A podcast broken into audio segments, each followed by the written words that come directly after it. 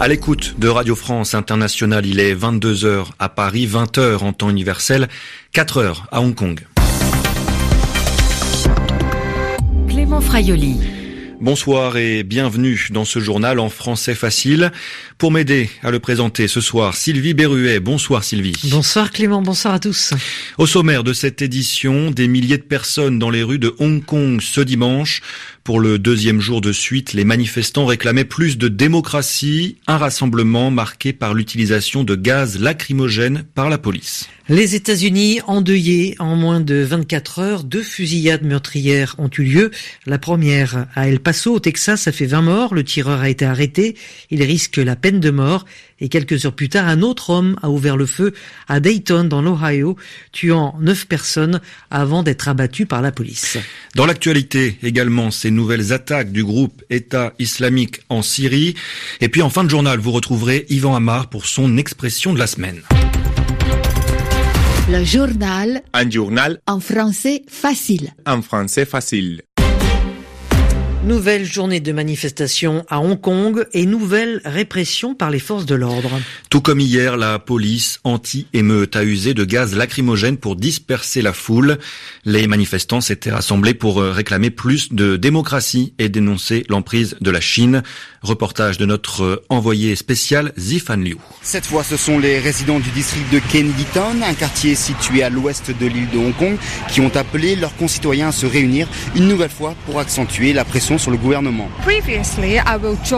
Avant, je me contentais de participer à ces événements, mais je ne les organisais pas.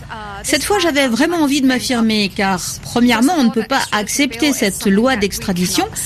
Et puis la violence de la police ne fait qu'empirer. Donc c'est, je pense, pour moi, le temps de m'affirmer, de faire quelque chose. Comme toujours depuis maintenant presque deux mois, les Hongkongais ont répondu présent malgré la fatigue et la lassitude. Je crois que j'ai participé à toutes les manifestations ces deux derniers mois. Je sens la différence cette fois. Il y a tellement de gens d'horizons différents. Il n'y a pas que des jeunes, il y a aussi des gens qui me semblent plus conservateurs. Et même eux supportent ce mouvement. En tant que Hongkongais, si on ne se bat pas pour cela, on le regrettera à l'avenir. Alors que les discours n'étaient pas encore terminés, plusieurs manifestants ont pris le métro en direction du quartier commerçant de Causeway Bay pour ériger de nouveau des barricades. À chaque nouvel arrêt, ils chantaient des slogans appelant les usagers à rejoindre la grève générale prévue demain. Zifan New Hong Kong, RFI. À la suite de ces nouveaux rassemblements, Pékin hausse le ton, s'élevant contre, je cite, les forces abjectes et promettant de ne pas rester les bras croisés. Il était l'idéologue et le numéro 2 du régime meurtrier des Khmers rouges au Cambodge. Nuon Chea est mort à 93 ans. On l'appelait le frère numéro 2. Le bras droit de Pol Pot avait été condamné à la prison à perpétuité pour crime contre l'humanité. Entre 1975 et 1979, le régime des Khmers rouges a fait quelques 2 millions de morts. Nuon Chea n'a jamais reconnu sa responsabilité dans ce génocide. Il est mort à l'hôpital il avait été transféré en juillet dernier. Aux États-Unis, les drapeaux seront en berne, c'est-à-dire qu'ils seront baissés ce dimanche.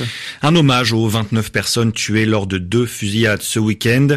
Samedi matin, d'abord, un tireur sème la mort dans un centre commercial d'El Paso, au Texas, tuant 20 personnes.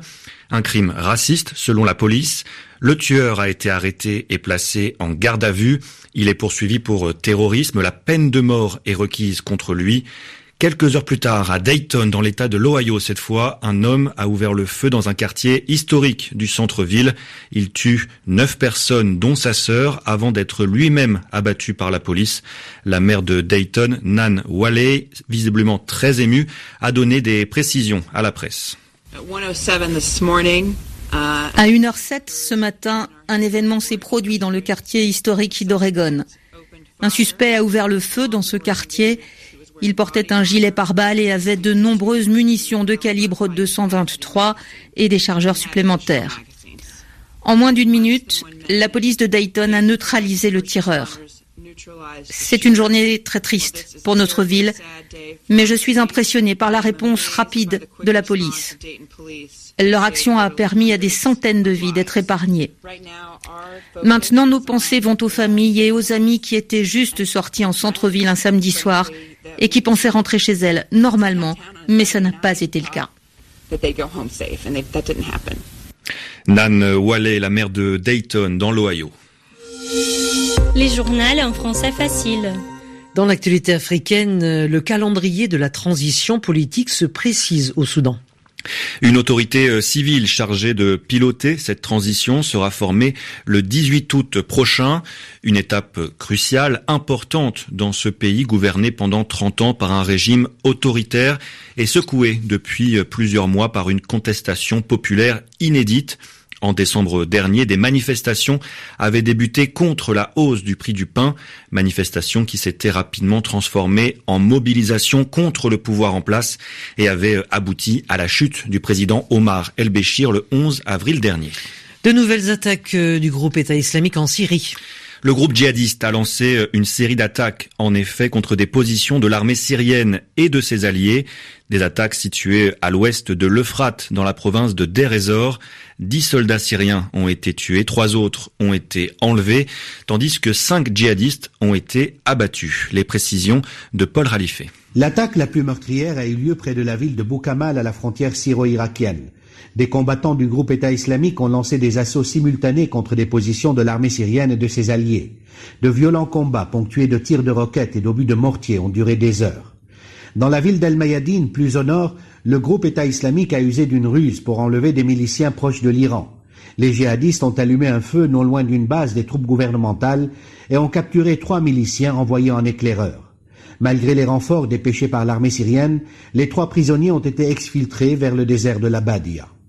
Le groupe État islamique reste très actif sur les deux rives de l'Euphrate. Ses cellules dormantes harcèlent les forces démocratiques syriennes soutenues par les États-Unis à l'est du fleuve et attaquent les troupes gouvernementales à l'ouest. L'Observatoire syrien des droits de l'homme affirme que 210 soldats syriens et 72 djihadistes ont été tués depuis le mois de mars. Des membres des gardiens de la révolution iranienne, des combattants du Hezbollah libanais et des soldats russes sont aussi péris dans cette zone désertique appelée le triangle de la mort. Paul Khalife, Beyrouth, La deuxième tentative aura été la bonne. Le, le français Francky Zapata est parvenu à traverser la Manche à bord de son flyboard ce dimanche. Sur cette plateforme volante propulsée par des réacteurs, le français a donc relié la plage française de Sangatte aux côtes britanniques en un peu plus de 20 minutes. La première tentative fin juillet s'était soldée euh, par un échec et à peine cet exploit réalisé, Frankie Zapata a fait part de ses prochains défis, voler à 2000 mètres au-dessus des nuages ou encore terminer son prototype de voiture volante. 22h08 à Paris, l'heure de retrouver l'expression de la semaine d'Ivan Amar.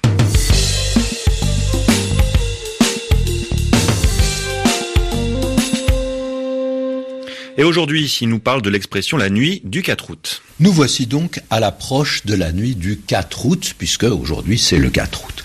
Eh bien, cette expression, la nuit du 4 août, elle est importante dans l'histoire de France, et en particulier dans l'histoire de la Révolution française. Oh, pas autant que le 14 juillet, évidemment, mais c'est juste après, c'est en 1789, euh, deux semaines plus tard ou à peine plus, l'histoire accélère, l'histoire prend un tournant décisif. Tout va changer. À l'Assemblée constituante, on va voter l'abolition des privilèges. Alors, pendant l'Ancien Régime, c'est-à-dire à, l'époque de la royauté sous les rois, hein, les nobles et les gens d'Église avaient des avantages sur tout le reste de la population. Par exemple, ils pouvaient percevoir des impôts, recevoir de l'argent des impôts, et eux n'en payaient pas. Eh bien, tout cela, c'est ce qu'on appelait leurs privilèges, c'est-à-dire leurs avantages spéciaux. Et c'est aboli. C'est pour ça qu'on parle de l'abolition des privilèges. On supprime ces dispositions, toute cette organisation. Et c'est bien ça, en fait, une abolition un peu comme une abrogation. Cet autre mot existe, hein. on abolit ou on abroge. Mais quand on parle d'abolition, ben, c'est encore plus fort. Hein. On balaye tout ça, on ne fait pas comme si ça n'avait jamais existé, ça n'est pas possible, mais on l'annule de fond en comble. Et souvent d'ailleurs, ce mot abolition, il s'applique à des pratiques qu'on trouve infâmes, hein. et il est tout à fait intéressant de voir à quel moment de l'histoire il a été le plus utilisé, à trois moments clés.